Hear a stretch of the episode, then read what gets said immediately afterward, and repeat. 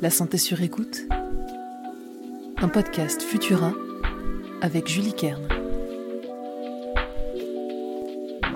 Bonjour, ici Julie, votre rédactrice santé chez Futura. Bienvenue dans ce nouvel épisode de La santé sur écoute.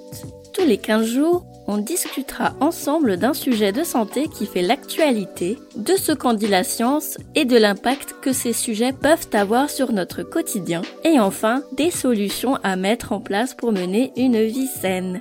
Comme d'habitude, n'hésitez pas à nous suivre sur vos plateformes d'écoute préférées pour ne pas manquer un seul épisode de la santé sur écoute.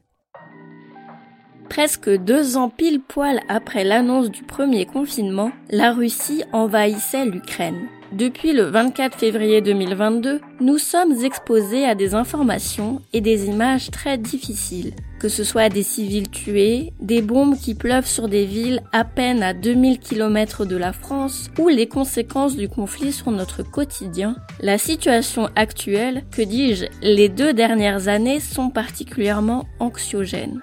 L'anxiété que l'on ressent face aux conflits armés et leurs conséquences porte un nom, l'anxiété de guerre. Elle se manifeste par les symptômes classiques qui sont à la fois physiques et psychologiques. Un cœur qui bat vite, une respiration erratique, les mains moites, une raideur musculaire, des pensées obsessionnelles, des ruminations qui empêchent de dormir, des cauchemars, la liste n'est malheureusement pas exhaustive.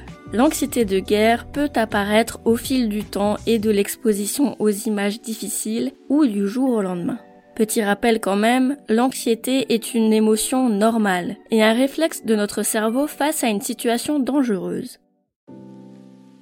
Là où elle devient difficile à gérer, c'est quand elle apparaît face à un déclencheur qui ne représente pas de danger direct. En mars dernier, l'Association américaine de psychologie a mené une enquête de grande ampleur sur les sources de stress auxquelles sont exposés les Américains.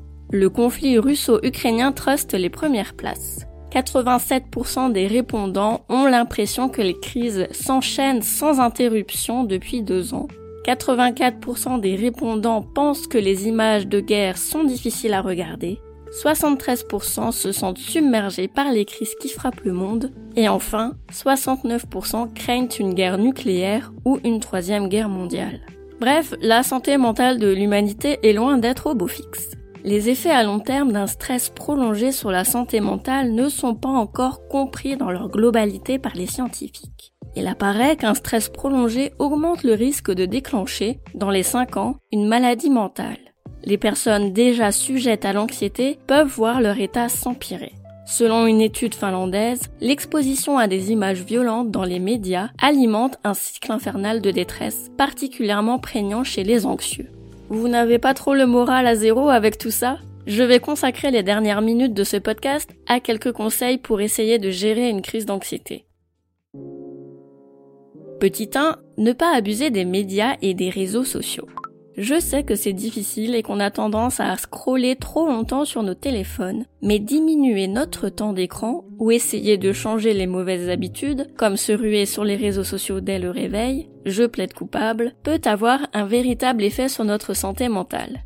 Petit 2, ne pas s'isoler et aller vers les autres. Un don d'argent, alimentaire ou sanitaire peut permettre de se sentir utile en ces temps compliqués et soulager un peu notre mental. Partager ses angoisses avec une oreille bienveillante peut aussi vous aider. Par contre, on évite les débats enflammés et manichéens sur le sujet. Petit 3, favorisez les activités bénéfiques pour la santé mentale. Plutôt que de passer vos soirées devant BFM TV, préférez un petit tour du pâté de maison ou encore mieux dans un espace naturel si vous le pouvez. Le sport, sous toutes ses formes, est aussi un bon moyen de décompresser. Malheureusement, il n'y a pas de recette miracle. Si ces petits coups de pouce seront bénéfiques pour certains d'entre vous, tant mieux. Mais si cela ne suffit pas, des numéros d'écoute sont à votre disposition.